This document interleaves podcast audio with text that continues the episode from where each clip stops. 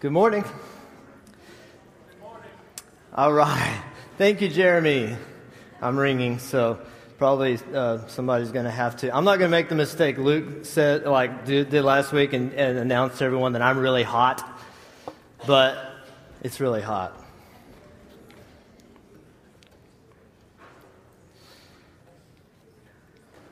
Thanks, Chase.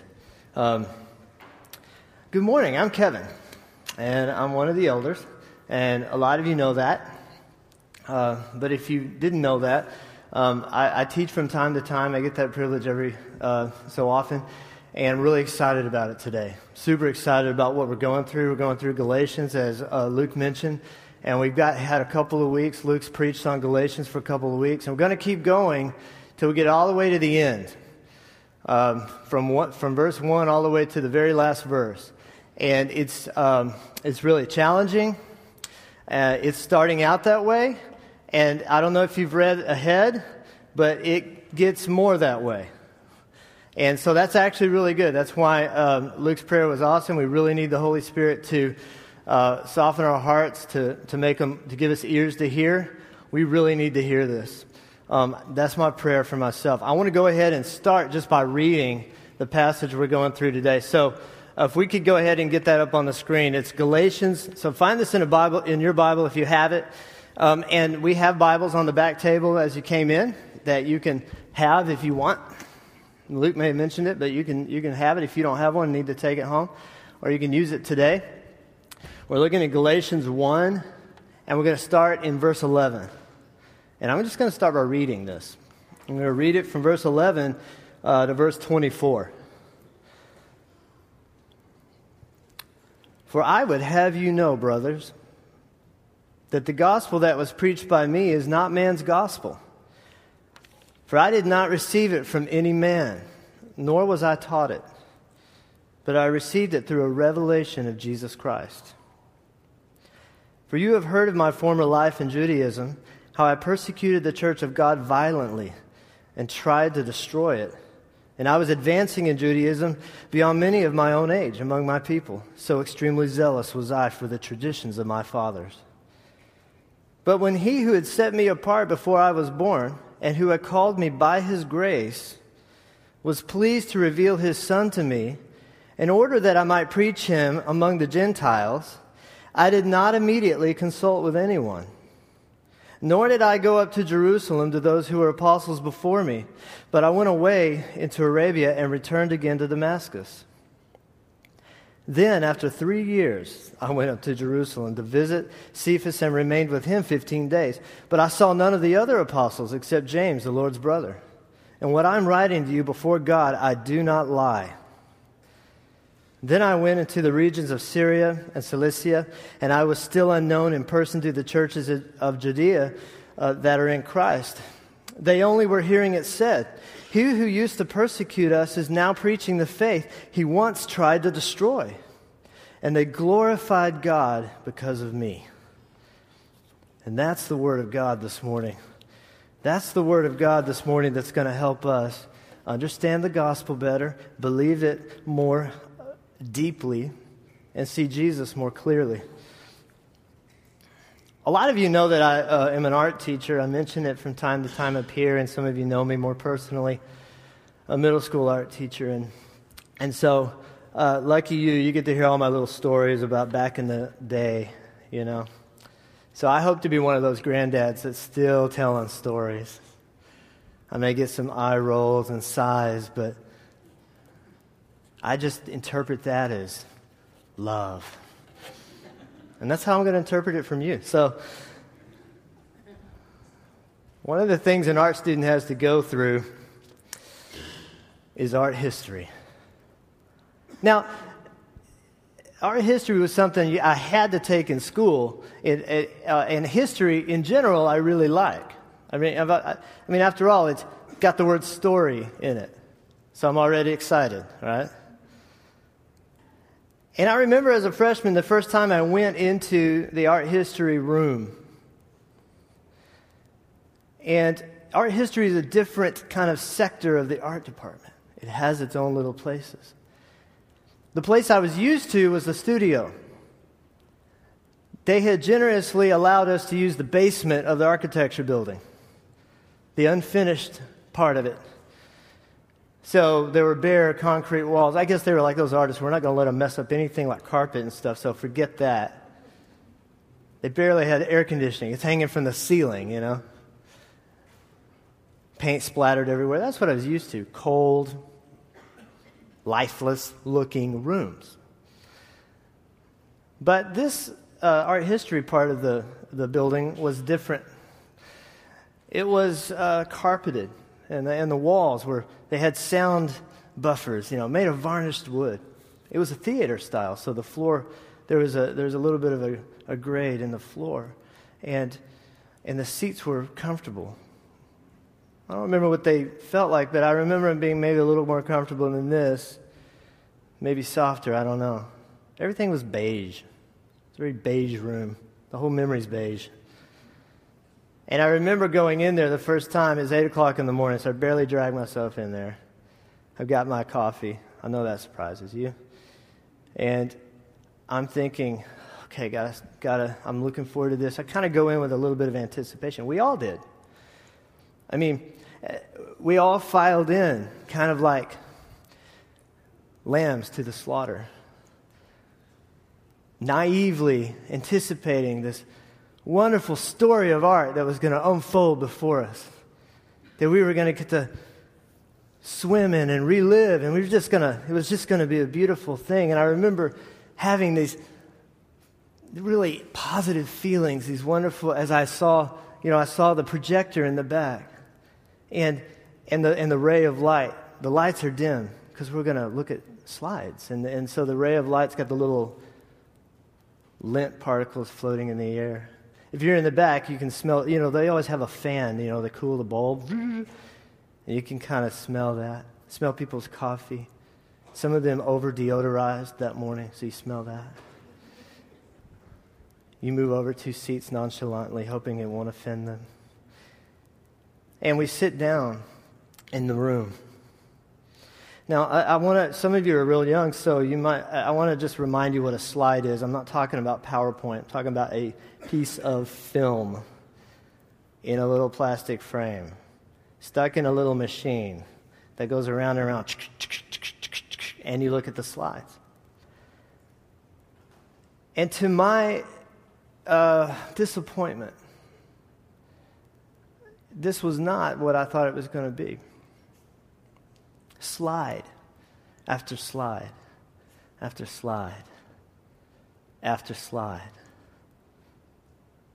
after slide of times, dates, names, images that all ran into each other. They, they were all the same. I, I must have seen a thousand uh, Madonna with childs.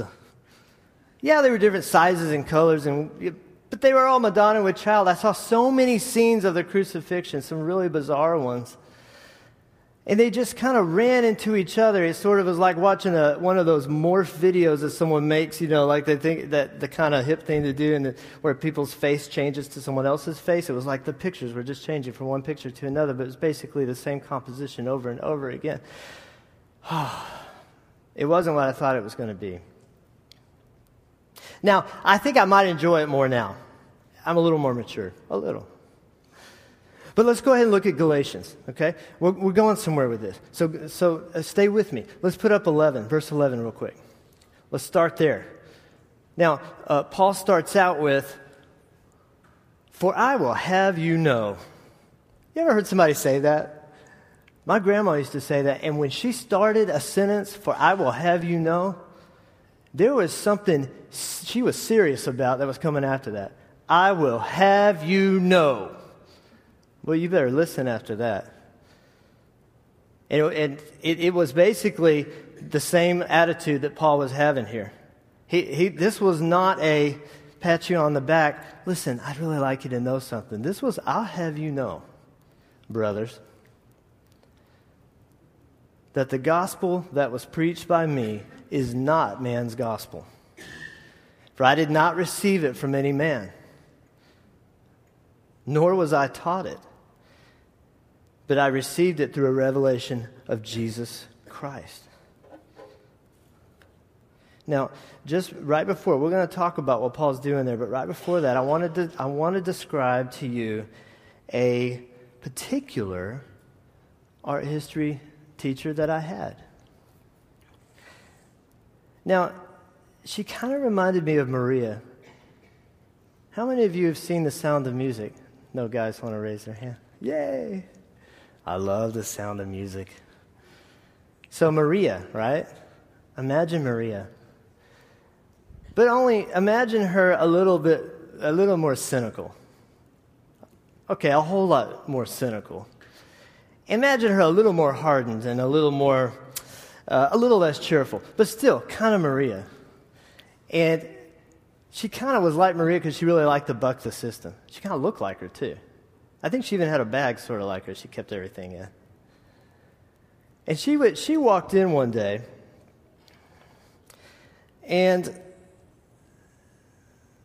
she announced to us that she did not know what she was about to teach us. That she did not know the subject we were about to learn from her. And she announced to us that we were going to teach this course to ourselves. Now, I wasn't real excited about this because this reminded me of stuff I'd heard in some of my other education blogs. An idea that students would be able to construct their own knowledge, and that knowledge was not really something you could give someone, that it wasn't something you could hand to someone and they could take, but rather it was something that they could build on their own. And, and I was really having a hard time with that, and I'm not even making a comment on that right now, but I was really struggling with that idea. And this sounded a whole lot like that. Sounded a lot like we were going to construct our own knowledge. And I had paid money, and I mowed lawns for that money. And it wasn't cheap, and I didn't, I was thinking, I didn't pay money to teach myself. I could have done that for free, and I wouldn't have to come and sit in this room and try really hard to stay awake while the slides are going by. I could, I could have done that. So I, I was not excited about this. And, and of course, I was seeing students turn to each other and kind of like, well, did she just say what I think she said? And, and, and, and we started to realize something started to, to kind of really set in that, uh oh, we don't know anything. And yet we're going to have to teach ourselves this course on Mayan art. This is not going to happen. I mean, this is not possible. I mean, it's starting to, the realization is starting to set in. Well, wait a minute. If, if I don't know it, and the guy next to me doesn't know it, and the teacher doesn't know it, we're not going to learn anything. we're, no, this is not going to happen. Now, here are the two things Paul's doing in this, uh, and he starts in, in verse 11. And we're looking at verse 11 and 12 right now. So if we could just go ahead and put that back up there and just kind of have it there for reference 11 and 12. Uh, and then throughout this whole passage of 11 through 24. So kind of have that handy in your Bible or whatever so we can kind of refer to it. There are two basic things that Paul's really doing that this passage really accomplishes. So I want to start with the first one. Paul is describing his own call Okay? He's describing how he was called. He's, and he's describing his call to big A apostleship. He's describing him, how that happened. Big A, I mean, that's just a, you know, that's a, a, way of saying it that, that distinguishes it from the spiritual gift of, you know, moving as an apostle uh, in the New Testament and, and um, and now, nowadays, like people now may move in the gift of apostle uh, through, the, through the gift of the Holy Spirit. But he's not talking about that. He's describing his own call. That's one of the things this passage does. So it's very descriptive, which makes it. Now, I really love this part because it tells a little story. He tells a story. So he's kind of giving his history. And he has, he has mentioned, it says, For I will have you know, and he wants you to listen after that, that the gospel that was preached to me was not man's gospel. And then he says, For I did not receive it from any man, nor was I taught it. What? I used to just skim right over that. What, what do you mean, Paul? You weren't, no one taught it to you? And he's saying, No, no one taught me. Well, then how did you get it, Paul? Uh, from Jesus. He told me. Now, I don't mean Jesus told me through Luke. Luke came up and told me something, so I say, Well, Jesus told me. It came through Luke's mouth. No, that's not what Paul's talking about. Paul received a direct revelation from Jesus himself. Jesus is right here. Paul, hello, it's me. And why are you persecuting me? Face to face. Imagine that. You know, in Acts 9, that's where this is really described in full detail. Paul is alluding to it, and he's saying, Remember my history. I was knocked off a horse, and Jesus himself came to me and gave me a revelation of him and his life to me. He gave it to me. Now, this is unique. This is different from you and me. This qualifies Paul to write Holy Spirit inspired scripture. This is why he's qualified to write it down. He didn't qualify because he was so intellectual. Now we need to really understand that. We need to we get confused about that. Because we really put Paul up on a pedestal, and it's really a pedestal he doesn't want to be put on anyway. Uh, and we just, he was a really intellectual man. We understand that. I mean, we spent, people spend their lives trying to figure out one of his books. But we put him way, way up there because he's intellectual. Wrong. That's not what qualified him. They didn't qualify him. What qualified him is Jesus showed up in person and called him.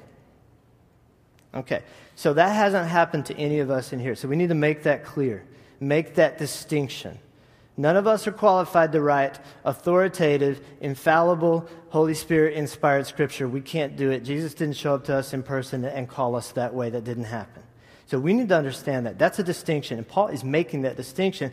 And he's making that distinction because it needs to be made. So it needs to be made to the Galatians, but it also needs to be made to us.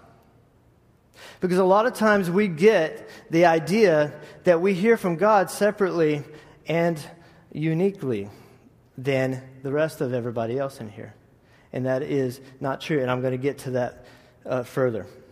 Now, uh, Paul is, is also putting himself with the other apostles. Okay? Uh, so let's, let's go to um, 13 and 14. Like go, to the, go down to verse 13. Let's see what it says here. Um, all right, I want to read that. Yeah, here we go. Uh, for okay, that's not it. I'm sorry. Um, it's in verse 18. He says, "Then after, then after three years, I went up to Jerusalem to visit Cephas and remained with him for 15 days. But I saw none of the apostles except James, the Lord's brother." He describes how he went and visited the other apostles. Now, Luke next week is going to get into that a little bit more about what actually went down and what Paul was thinking. Uh, why was he going and, and comparing his gospel to the gospel of the other apostles? But part of it was those other guys were also big A apostles. All those guys, Peter, James, all those guys. Why? because they received a direct revelation from Jesus Christ himself in, the per, in person, right there, that, and, and the call that they were apostles. And, and so they also, that qualifies them to write Holy Spirit inspired Scripture. Authoritative, infallible, Holy Spirit inspired Scripture. And Paul is saying, I'm unique like they are. That's what he's doing. Now, I'm imagining that the reason he's having to do that is because some people, you could infer that some people are saying that that is not true. What do you know, Paul? I didn't, you didn't walk with him like Peter did. You didn't know him personally. And Paul's saying, Yeah, actually, I met him one day on the road to Damascus, personally. And I'm called. And then he, he continues uh, later to describe his life as a testament to that. Now, before I get to that, I want to also kind of make a, I, I kind of want to explain something because some people would say, well, how, how is that, um, what is that, how does that relate to like the Old Testament prophets? I mean, Kevin, don't we have people now who are prophets who, who, now some people think, no, we don't. But, but I, but I know that, the, I, I understand that the Bible teaches that there is prophecy uh, a New Testament kind of prophecy. And someone might say, well, uh, don't they hear from God? And then don't they speak those words from God? No, they don't. Sam Storms explained this really well in his book. He's got a book, uh, The Beginner, Beginner's Guide to Spiritual Gifts, and he, he describes it as a, a prophecy in the New Testament, someone who receives uh, a word of knowledge and then shares it with someone is really just, it, it, they're just relaying a human report. It's their report of the Word of God revealed to them. And then Wayne Grudem goes on to explain that, it, that it's a spontaneous, it's spontaneously brought to mind. They're just telling something that's spontaneously brought to mind. That's how Wayne Grudem describes New Testament prophecy in his big old fat introduction to systematic theology. And, and so that's what's really happening. That's not what happened in the Old Testament. Those guys heard the word of God. Take any of them, Jeremiah, Isaiah, any of them. They heard the word of God and they wrote down the very words of God. So they could stand up and say, Thus saith the Lord. And then what they said after that was what God said. And so that is what qualifies them for writing Holy Spirit inspired Scripture. We can't do that. I cannot say, Thus saith the Lord, and then the words that follow are the exact words of God. No, they're not. Because that would put them in the same category as actual written scripture, and it's not. See, we already have this. We have this, thank God. And what Paul, part of what Paul is doing is inspiring awe in us, the amazing fact that we have this revealed Word of God here. And it was revealed and he's saying, I, I am an apostle, big A. That distinguishes me.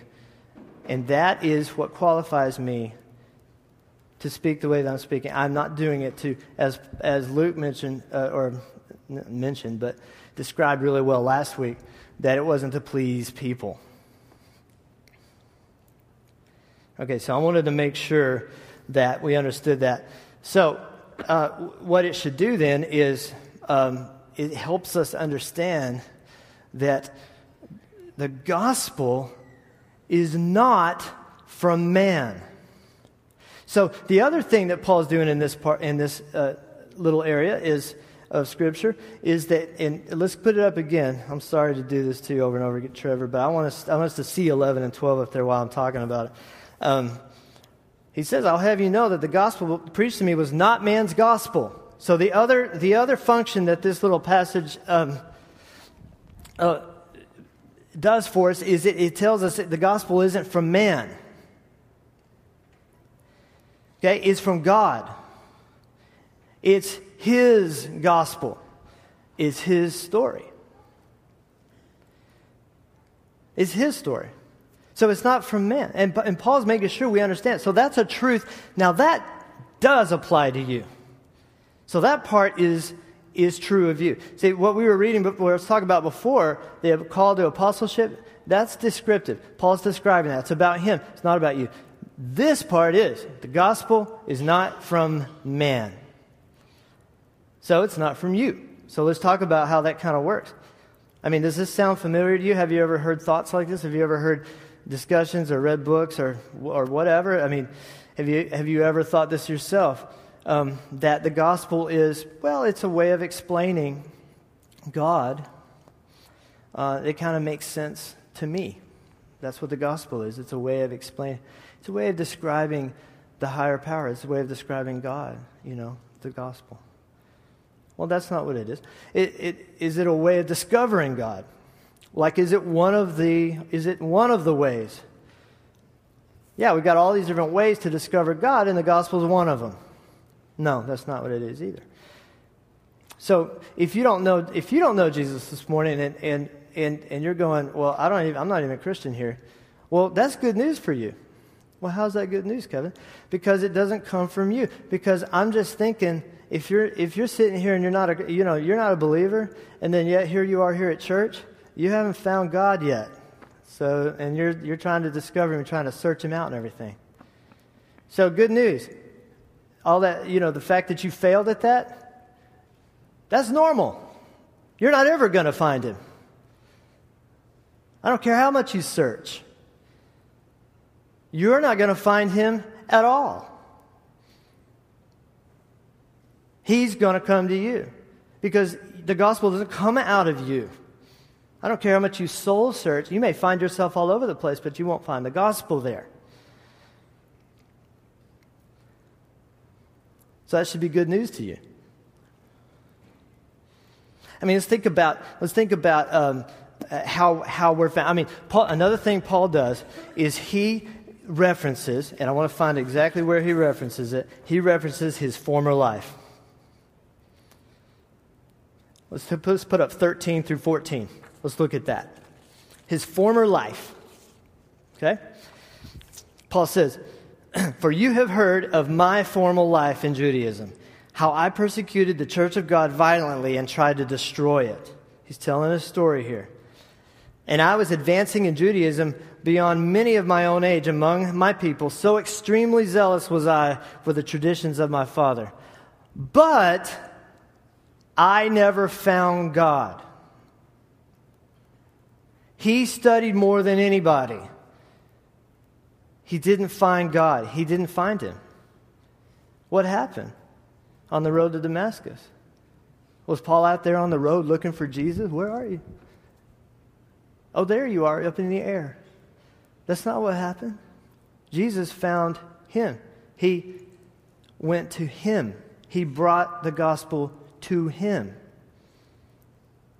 So, right, I don't care how much eh, your education won't bring you to Him. Your searching will not bring you to Him. Your tradition will not bring you to Him. You, you, you will never know the gospel that way. It will be revealed to you. It'll be revealed to you. If we don't get that revelation from God, we don't get it. So let me tell you some more about what the gospel is not. It's not a set of moral standards to live by with a fancy name, gospel. A lot of do's and don'ts. It's not that. And Luke talked about that last week. So maybe you've been a Christian for a long time and you're having trouble with a holy life. Can't figure out how to be holy. Having a hard time with that. Okay, good news sounds like bad news. You're never going to figure that out. You aren't. See, God, this is a little this is something that we need to remember. God actually cares about your holiness more than you do. He cares, he's passionate about your holiness, about you having a holy life. He's very passionate about it. He died for that. That's pretty passionate. He, he cares about it more than you. So don't try to please God by caring about your holy life.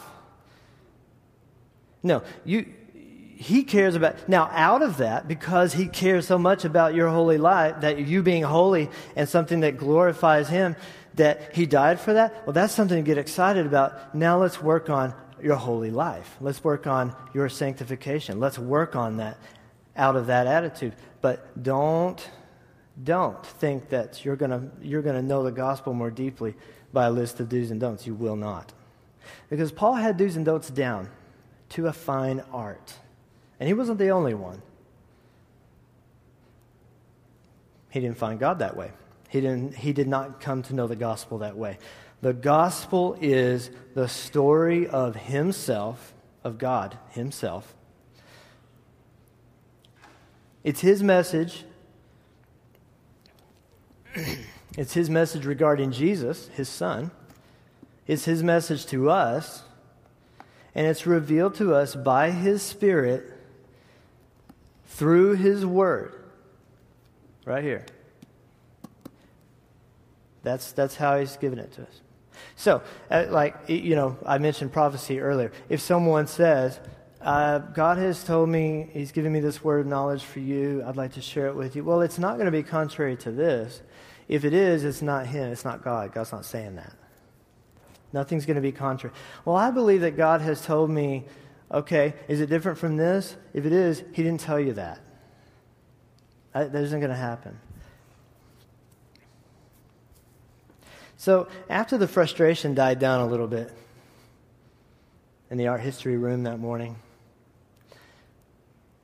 the awkward silence after the teacher had announced to us that she did not know the subject she was going to teach us and that we were going to teach ourselves. After that kind of died out, we kind of bonded together a little bit. You know, when you go through something with people, a camaraderie starts to build. You start to. There's nothing, there's nothing like really pushing through something with other people to build community. That's what kind of happened. Because she gave us a series of assignments, and we started to realize uh, that we were going to have to go outside of ourselves to uh, do these assignments and to get the information. I mean, because we, we, we, had already realized we don't have it. It's not, none of us had that knowledge at all. So we could sit there and teach each other everything we know all day, but we weren't going to know anything about the Mayans or their art. We had to go to an authoritative source. And there were authoritative sources, people who've done research, anthropologists, archaeologists, and art historians. And there's, there are volumes of, of work about the Mayans and, and their culture and, and their art. And so we had to go to that. And of course, she wanted us to come back. You know, you're probably imagining she wants to come back and she wants to share. And, and, that, and that's kind of how the teaching would take place. But see, we didn't realize that at first. At first, we uh, were like, at a loss. What are we going to do? I mean, and I started really thinking about that, and, and I realized, you know, my, my teacher, who I was pretty ticked off at at first, I, I just was, I was kind of ticked at her because I was like, I paid the money and now you're not going to teach me? This is what you're doing? I started to kind of change my attitude just a little bit. I started thinking, you know what? She got all her information from authoritative sources as well. I mean, she didn't just come up with this stuff in her head, you know? I mean, she, she had the study. And so really I was thinking, well, she's leading us to do that, you know? She's kind of she's kind of leading us through that process. And so we're going to be we're going to be going to this source and we're going to be getting our information from there and it's not going to be coming from ourselves. And so my attitude started, you know, I started getting a little bit better of an attitude. This happens a lot to me. A lot. I tend to resist uh, new ideas if they're not mine and they come from someone else and I, and I usually examine it from every angle, try to find the cracks and the holes in other people's ideas. I don't do that so much with my own ideas. And it really kind of changed. I kind of liked it. I liked the change in me. Because before, basically, what I was, I was going in and I was like, okay, I paid my money. You got the knowledge. I want it. Open up my head, put it in. Close it up, Thank you very much. I'll move on. That's what that was kind of my attitude. Give it to me. But she was making us search it out. She was making us find it. And she was making us realize uh, how very little we really knew. I mean, I had to get a lot of help from my, my peers. I mean, we, were, we had to work in groups. Uh, I didn't even know where to begin. So I got with somebody who had had a little bit of art history before me, kind of knew some good sources. I was kind of working with him. He was helping me go to the right sources so I didn't have to go through, through so many, you know. Um, now, there are a lot of implications about what Paul uh, describes uh, in, in, in verse 11, uh, all the way through 24. Um, lots and lots of them. But what I really want to focus on for just a few minutes are the implications to community. Because uh, as, as Luke mentioned before, uh, we are a church of missional communities that, that we really seek to be a part of the city and to be a part of our neighborhoods and to be a part of our workplaces and to, and to be the church throughout the week that way.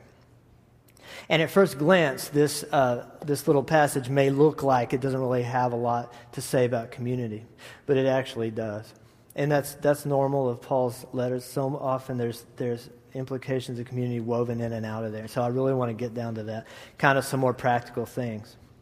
Now, just as I said that Paul's um, description of his own life there and how he was called is a description, and it's not it's, it's not something that's prescribed for us, that we are not to try to attain that kind of, that level and, of his unique calling, because we don't have that. We actually have this revelation here. We're not that kind of apostle. So let's think about some scenarios that, and this may sound familiar to you in, in community. Uh, you might hear, and I've heard myself say it, I mean, many times. Uh, well, uh, you come to a place in your, you know, kind of a fork in the road, in your life and you need to make a decision. And so, what do you do? Well, you, you, right, you rightly go to God in prayer. Okay? I, I get that. Uh, we're told to do that. That is, that is something we should always do. And, and we should always be spending time alone with the Lord and, and enjoying that time alone. We should. Jesus shows us by example that he did that often. Uh, but, but maybe you've heard people say, well, yeah, um, I, I heard God, God has told us that, that we need to do this. And, and, and then you hear it and you think, well, wait a minute. I don't know if that's really um, in line with the Word of God, this written Word of God. It sounds a little off. I don't know. If I test it to the Word of God, I don't know if that sounds quite right. And, and, and if you were to say that, well, are you sure that's, is that really what God would have you do? And then maybe the response is, well, yeah. I, I mean, listen, we prayed about it, and He told us. Or, or He told me this is what I'm supposed to do. I'm supposed to leave the church and be, and I'm supposed to, uh, you know, quelter myself. I'm supposed to like become, uh, uh, you know, a. Uh, a hermit. I'm supposed to uh, keep, you know, become an island to myself and keep people away. God has told me that I don't need to be in community. I need to be alone. It's just going to be me and Jesus. He told me that. Okay, so, but he didn't tell you that because that's, that's not in line with the Word of God. So what, what we do is we tend to put ourselves in Apostle Paul's place, receiving that direct revelation from Jesus himself. Jesus came down and he face to face told me this is what the direction I need to go in. No. That, that's not what happened. What happened is Jesus came to Paul and, and, and the other apostles face to face and the prophets in the Old Testament and they wrote the Bible and then by God's grace and by His Spirit we have it in our hands. And so if it's not in line with this, it's not in, God didn't tell it to you. He did not. Well, things are really complicated, and not always easy to figure out. Um, you know, Paul Tripp, in his book, uh, uh, Instruments in the Redeemer's Hands, he, he, uh, he describes how we view ourselves in a really, a, a, really cool way. He, he says that, that we, we perceive ourselves as accurately as um, a carnival mirror, as in a carnival mirror. When we, when we look at ourselves in a, in a fun house and we look at the, the curvy mirror, that's about how accurately we see ourselves. Yeah, we see the image there. There's some accurate things about it, but, but it's, it's definitely warped. But so often the person right next to us can see us in one, from one perspective so much more clearly than we see ourselves in that carnival mirror because we've got all kinds of warped um, perception. And he goes on to say, I, I need you he's talking to the community. I need you to know and to see myself. I need you to do that. I cannot accurately see myself. So, that it follows then, it logically follows that since you can't see yourself accurately, you might not be hearing God accurately. You might be hearing Him incorrectly. There might be some part of it that's good and right, and then there might be some part of it that is warped. How can you, how do you know? How, how do you fix that? Well, you and your community get the Word of God out and you test it to this. That's how you do that. This revelation right here that God's given us. And so, actually, that's kind of good news because that takes the pressure off of you to, to have to go to God and then say, God, I need all the answers, please, directly from you. Please bring them down. I, I need them all. That's, that's, an, that's a lot of pressure to put on yourself. And then when you don't get it, you're like, oh, I'm not praying well enough. I'm not, I'm not in enough solitude. I'm not meditating enough. I'm not, I'm not spiritual enough. I, I'm not getting these big revelations. Well, hey, relax. None of us are we are hearing from God um, because He does speak to us, but He speaks to us His Word. All He's doing is reinforcing His Word all the time. He's pointing us to His Word, He's pointing us to His Son, He's pointing us to the gospel, and He wants us to help each other do that. So, to hear God accurately, we need each other. We need each other. Now, that's a huge implication on community right there in Galatians that, that we may not have even known about. Now, as I'm closing here, I'm getting close to closing. Um, I kind of wanted to go back to that, that, that story about the, you know, the, the Mayan art history um, class. I didn't take a lot away, f- uh, away from that. I'll be honest with you. I, didn't, I don't remember all the things that I studied. I don't remember, I don't even remember all, I just remember some you know, turquoise looking mask here, wooden mask, and you know, some of them are beautiful, some are scary. Okay, I kind of, that's all just a blur to me. But, but I do remember one thing that really stands out the most. They had a view of the afterlife, like a lot of ancient civilizations. They had a, they had a, a view and a, and a belief system that, about the life after this life. And I remember thinking, that's a sad view of the afterlife because so, now they, they varied, uh, you know, from, from location to location and time period to time period. But, but I remember one in particular where when you died and, and, you, and you were living in this afterlife, that life it was, it was actually scary. It was a place where you had to fight for your uh, well being. You had to fight to get up to a higher level of the afterlife.